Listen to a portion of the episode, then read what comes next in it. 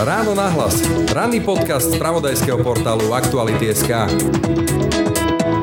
táto vládna kríza alebo koaličná kríza nemá z môjho pohľadu víťaza. Táto koaličná kríza má z môjho pohľadu najmä niečo vyše 5 milióna porazených. Táto kríza spôsobila len ďalšiu frustráciu, ďalší hnev a ďalšiu zákopovú vojnu. Tento raz nie len medzi voličmi koalície a opozície, ale aj medzi voličmi koaličných strán navzájom, čo je niečo, čo by sa asi nemalo stávať, pokiaľ vláda chce dovládnuť. Hovorí na Margo ukončenia koaličnej krízy šéf-redaktor Aktualít Peter Bárdy.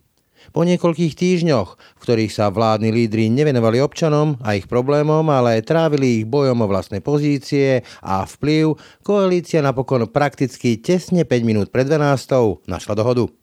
Jej výsledkom je výmena v kresle premiéra. Po roku má tak Slovensko de facto novú vládu. Z Igora Matoviča v kresle premiéra strieda doterajší minister financií Eduard Heger a do vlády sa vracia aj Richard Sulík. Vlády, v ktorých jej predseda nebol lídrom najsilnejšej vládnej strany, už Slovensko zažilo. No ich trvácnosť nebola veľká. Bude teda aj nový premiér nasledovať osud Ivety Radičovej či Petra Pellegriniho? Funkcia premiéra a nech je v nej kdokoľvek dáva konkrétnej osobe krídla, moc dáva človeku obrovský rozmer. To bude najplnejší človek v tej chvíli v štáte. Igor Matovič ustúpil a na kvetnú nedelu jazykom z ríše náboženských kazateľov oznámil, že svojim nepriateľom prezlečeným za koaličných partnerov odpúšťa. Vyhovie ich žiadosti a odchádza z kresla premiéra. Novú misiu si chce nájsť v strážení štátnej kasy. Jeho nadriadeným vo vláde tak bude jeho podriadený v politickom hnutí. Akú trvácnosť tak bude mať tento ústupok a nezopakujú sa divoké spory medzi šéfmi Olano a SAS? Dokáže nový premiér vystúpiť zo svojho doteraz tak pokorného tieňa a doraz na premiérske kreslo? No a napokon, videli sme záverečnú scénu koaličnej krízy, alebo išlo iba o koniec prvého dejstva? Nevsadil by som si určite, že veľa peňazí na to, že dovládnu spolu. To sú otázky na šéf-redaktora Aktualít Petra Bárdyho. Počúvate Ráno na hlas. Pekný deň vám želá Braň Robšinský. Ráno na hlas. Ranný podcast z pravodajského portálu Aktuality.sk. Telefonická linka ma v tejto chvíli spája s šéf-redaktorom Aktualít Petrom Bardým. Ahoj Peter. Ahoj, pekný deň prajem. Vysielame to v útorok, nahrávame to v pondelok, ale vysielame to v útorok, čiže dnes by malo mať Slovensko de facto novú vládu. Prezidentka odobrila ministrovi financií eh, Eduardovi Hegerovi eh, jeho plán, teda plán Olano, na novú vládu, v ktorej bude sedieť Igor Matovič ako minister financií. Peter, podľa teba je toto záverečné dejstvo koaličnej krízy, alebo je to iba koniec prvého dejstva? Tým, že ja som zastanca toho, aby naša krajina mala vládu, ktorá vie a chce vládnuť, tak by som bol rád, keby táto vláda ukázala, že má schopnosť vládnuť a povýšila by verejný záujem a vlastne záujem ako keby verejnosti na svoje osobné animozity, antipatie a nenavisť, ktorá medzi, medzi niektorými členmi koalície je. Čiže ja by som bol rád, keby táto vláda pokračovala v nejakom inom štandarde, ako, ako to bolo počas eh, jej prvého roku vládnutia. Ale pochopiteľne nezáleží to na mne a myslím si, že toto bude naozaj že skúška najmä pre Igora Matoviča a Richarda Sulika, či sú schopní spolu vládnuť, alebo či sa po nejakom čase opäť rozputá tá koaličná hádka, spory a konflikty, ktoré vlastne predchádzali tomu, čo tú koaličnú krízu vlastne e, otvorilo. Keby si si na to mal vsadiť, e, vsadil by si si na to, že táto vláda bude pokračovať ešte povedzme, že tie tri roky, alebo už treba oprášiť kulisy predvolebného štúdia? Ja ti poviem úplne úprimne, e, po skúsenosti, ktorú má Igor Matovič a Richard Sulik s povalením vlády Ivety Radičovej, som si myslel, že ani jeden z nich nebude v žiadnom prípade kalkulovať s tým, že by mohli byť spolu zodpovední alebo priamo zodpovední za pád akékoľvek inej vlády, ktoré budú členmi. Naozaj som si to myslel, takmer na 100% som bol presvedčený, že táto koalícia má veľmi reálnu šancu dovládnuť do roku 2024. Tie osobné útoky a odkazy a to, ako to hrotili obaja predstavitelia či už Matovič alebo Sulík a tá neochota Igora Matoviča podať demisiu, keď boli splnené požiadavky, ktoré nastolil jeho koaličným partnerom, má v tomto smere ako keby dôvere v to, že sú schopní spolu dovládnuť a nepoložiť vládu, má trošku limituje. Že myslím si, že nie je to pre mňa tak, tak jasné, ako to bolo pred rokom a dnes by som si nevsadil na to, že alebo respektíve nevsadil by som si určite, že veľa peňazí na to, že dovládnu spolu. V predvečer Veľkého týždňa, ktorý slávime ako symbol utrpenia, obety a odpustenia, som sa rozhodol urobiť gesto odpustenie voči ľuďom, ktorí v politike zažiadali môj odchod z postu predsedu vlády. To citujem Igora Matoviča s tým statusom, ktorým vlastne ukončil toto prvé dejstvo toto na teba pôsobí ako slova človeka, ktorý zreflektoval povedzme aj svoj podiel z odpovednosti? Ja keď som to počul, tak mi v prvom rade bolo ľúto všetkých presvedčených a veľmi skromných a obetavých katolíkov, kresťanov, pre ktorých je sväté písmo a obeta Ježiša Krista na jeho na nebo vstúpenie niečím naozaj a odpustenie tým, ktorí ho vlastne popravili alebo, alebo ukrižovali, že je pre nich niečo naozaj sveté a, a nedotknutelné. Igor Matovič dnes hrá s kartami, ktoré by si naozaj, že úprimný veriaci človek nemal vôbec dovoliť vziať do ruky a už vôbec by sa nemal snažiť porovnávať seba cez nejaké inotaje s Ježišom Kristom. Mne to trochu pripomína taký vtip, ja budem parafrazovať, že aký rozdiel medzi Ježišom Kristom a Igorom Matovičom, že Ježiš Kristus si nemyslí, že Igor Matovič. Čiže toto je pre mňa ako keby dosť cez čiaru a myslím si, že aj pre mnohých e, intelektuálov a ľudí, ktorí nepovažujú vieru len za, len za niečo, čo môžu len slepo, slepo nasledovať a slepo využívať, ale na to vierou aj uvažujú. A nad tým, ako niektorí ľudia dokážu s týmito hodnotami s hodnotami zaobchádzať. Pre mňa je to dôkaz toho, že Igor Matovič, bohužiaľ, a to mi naozaj teraz že úprimne ľúto, nedocenuje význam slov, ktoré hovorí. On to možno nemyslí zle, ale jeho prejav a jeho spôsob e, odkazovania niektorých e, myšlienok a postojov naozaj e, vzbudzuje dojem, že to nie je v poriadku. Tak keď teba napadol vtip, mne zase napadol život Brian od Monty Pythonovcov ale na druhej strane nedá sa to chápať e, aj takéto pompejzné slova, ako istá snaha prekryť to, čo by sa dalo chápať ako jeho porážka, porážka premiéra Igora Matoviča, pretože naozaj musel ustúpiť a odísť postup premiéra pri tlaku dvoch malých strán. Ja by som v tomto smere naozaj nehľadal víťaza. Táto vládna kríza alebo koaličná kríza nemá z môjho pohľadu víťaza. Táto koaličná kríza má z môjho pohľadu najmä niečo vyše 5 milióna porazených. Táto kríza spôsobila len ďalšiu frustráciu, ďalších hnev a ďalšiu zákopovú vojnu. Tento raz nie len medzi voličmi koalície a opozície, ale aj medzi voličmi koaličných strán navzájom, čo je niečo, čo čo by sa asi nemalo stávať, pokiaľ vláda chce dovládnuť a pokiaľ chcú vládni politici odkazovať, že byť v politike znamená byť zodpovedný, že byť v politike znamená slúžiť e, ľuďom, ktorí nie len ich volili, ale aj ktorí im nevolili. Čiže pre mňa táto koaličná kríza nemá víťaza, má len mnohých porazených. Zažili sme už vlády, kde predsedom vlády nebol šéf najsilnejšej politickej strany, koaličnej strany, či už to bola Iveta Radičová, alebo potom, keď Robert Fico musel odísť a vystriedal ho Peter Pellegrini, tak práve povedzme, že aj súčasní vládni politici sa z neho vysmievali ako z bábkového premiéra, premiéra vysiaceho na šnúrkach e, Roberta Fica. Budeme mať opäť bábkového premiéra? Dokáže Eduard Heger s jeho aj mentálnou výbavou, myslím takouto zmierlivosťou, ale aj tým, že vlastne on nemá žiadne žetóny v tom Olano. Všetky žetóny drží Igor Matovič odolávať e, Igorovi Matovičovi? Bude to reálny premiér alebo bude to kópia Petra Pellegriniho? Ja si myslím, že to bude záležať predovšetkým na Eduardovi Hegerovi.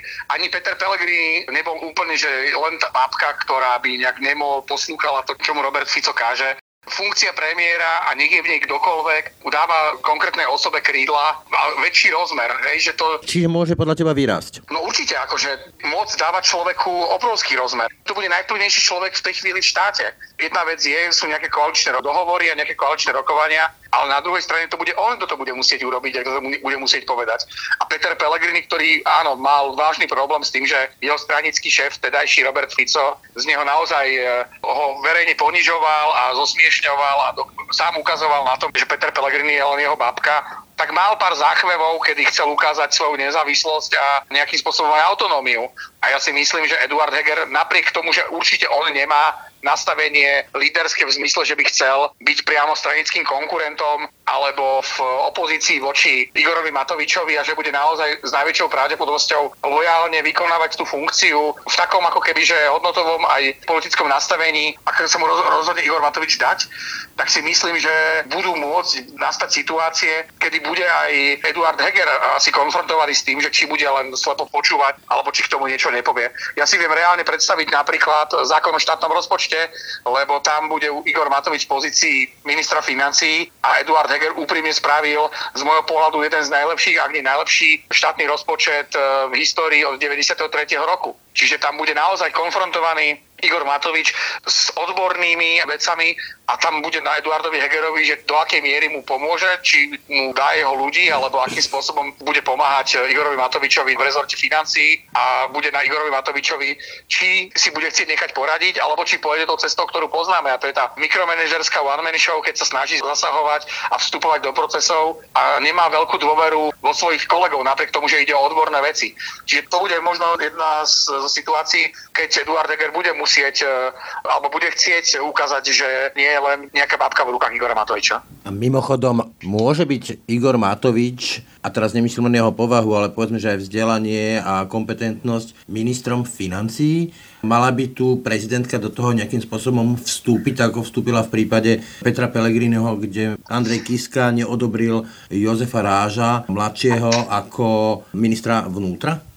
Prečo Andrej Kiska nevymenoval Jozefa Raža mladšieho za ministra vnútra, neboli jeho odborné kvality. Tam boli podozrenia z rôznych vecí, ktoré Jozefa Raža mladšieho diskvalifikovali z tejto funkcie. Čiže tam išlo o dôveru v pozadie a v backgroundy kandidáta na post ministra vnútra. A išlo o v tom čase extrémne citlivú funkciu. Bolo to v čase po krátko po vražde Jana a Martiny. Čiže to si naozaj, že nemohol prezident republiky nechať bez povšimnutia, koho chceli v tom čase smeráci nominovať na post ministra vnútra. Igor Matovič je v inej pozícii. Igor Matovič nemá za sebou nič také, o čom by sme dnes vedeli, čo by ho mohlo diskvalifikovať z tejto nominácie. A prezidentka republiky jednoducho z môjho pohľadu by asi zbytočne hrotila situáciu, keby tu teraz sa postavila, že nechce mať Igora Matoviča ako ministra financí, pretože úloha prezidenta je udržiavať v činnosti ústavné inštitúcie. A tým pádom, pokiaľ vláda má takú silnú podporu v Národnej rade, akú táto vláda má pokiaľ sú koaliční partnery do dohodnutí, že táto vláda bude funkčná, tak to znamená, že bude funkčný aj minister financí. A je jedno, že či to bude s tým, že je natoľko kvalifikovaný, aby to robil, alebo to bude tým, že mu ostatní pomôžu. A to je garancia celej štvorky, to nie je len garancia ministra financí. Zhodli sme sa na tom, že do veľkej miery tento celý konflikt bol o dvoch egách Richarda Sulíka a Igora Matoviča. Rozumieš tohto úhla pohľadu tomu, že sa obidvaja vracajú späť do vlády, kde hrozí opakovanie tohto scénára? pre mňa je to niečo, s čím sa asi budem musieť aj ja nejak popasovať, že ako by som toto hodnotil, pretože ten principiálny problém je presne spolupráca Igora Matoviča a Richarda Sulika. A tým, že, že reálne už neboli schopní spolupracovať, dohodnúť sa a rozprávať sa a počúvať sa a na základe toho hľadať nejaký konsenzus, lebo z toho, čo vieme, ja trošku teraz akože budem vetviť.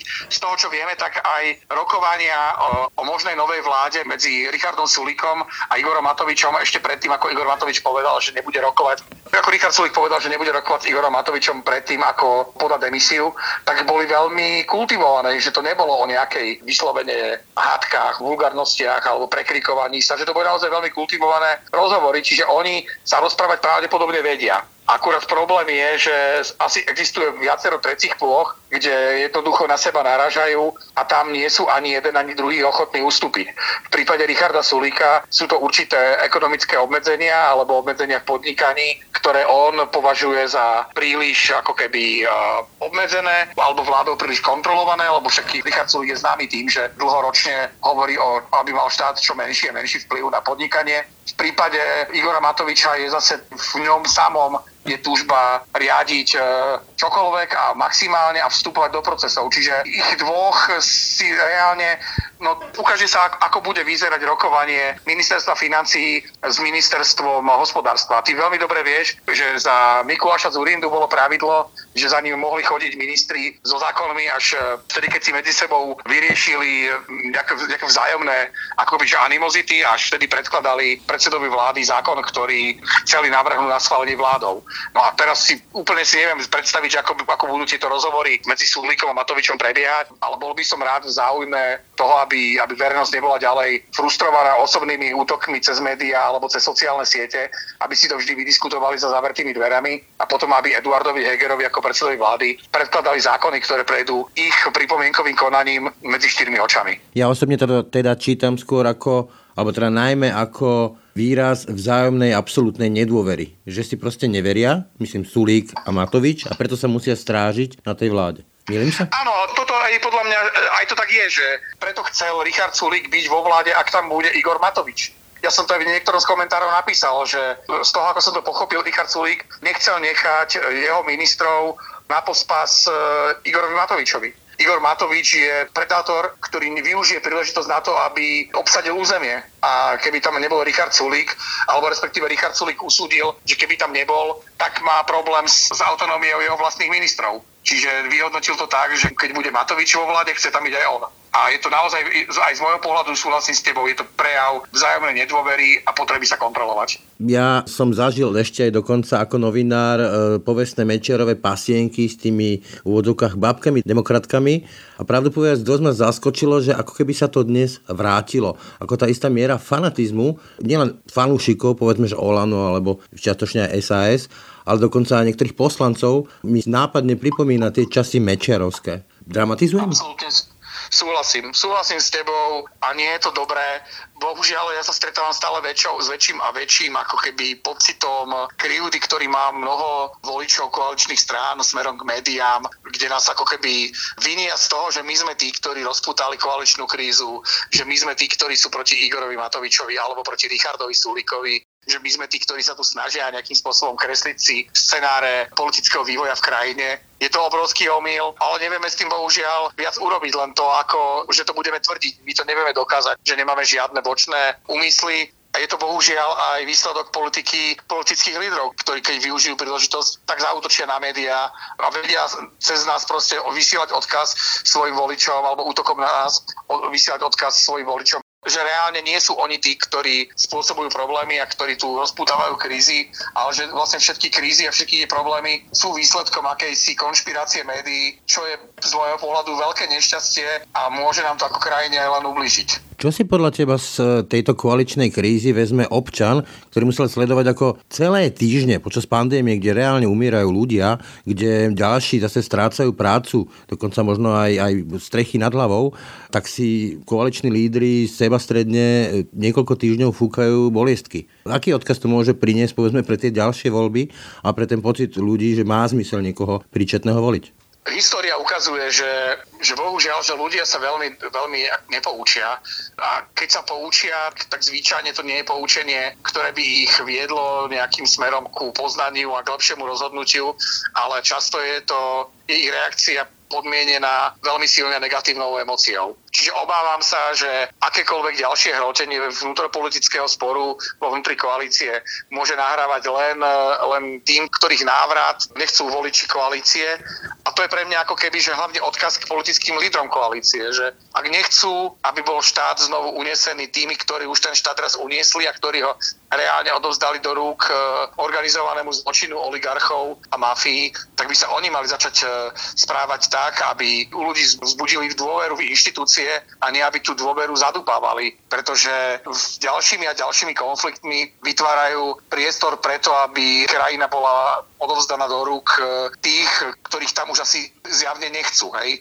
Ja mám z toho naozaj, že nie je moc dobrý pocit. Aj vo verejnosti vnímam e, veľkú mieru sklamania, veľkú mieru rozčarovania a keď som po vražde v marci a v apríli videl na námestiach odhodlaných ľudí, ktorí verili, že Slovensko sa môže zmeniť na krajinu, ktorá bude spravodlivá, právna a kde sa budú ľudia cítiť bezpečne a kde sa štát bude starať o svojich ľudí, či už v oblasti zdravotnej alebo vzdelanostnej a podobne, tak dnes tí ľudia naozaj mnohí stoja na kryžovatke, že či sa naspäť nevrátia do nejakej a letargie spred eh, marca 2000 alebo februára 2018 alebo či budú ďalej veriť v to, že máme šancu na nejaký refresh alebo reštart e, spoločnosti.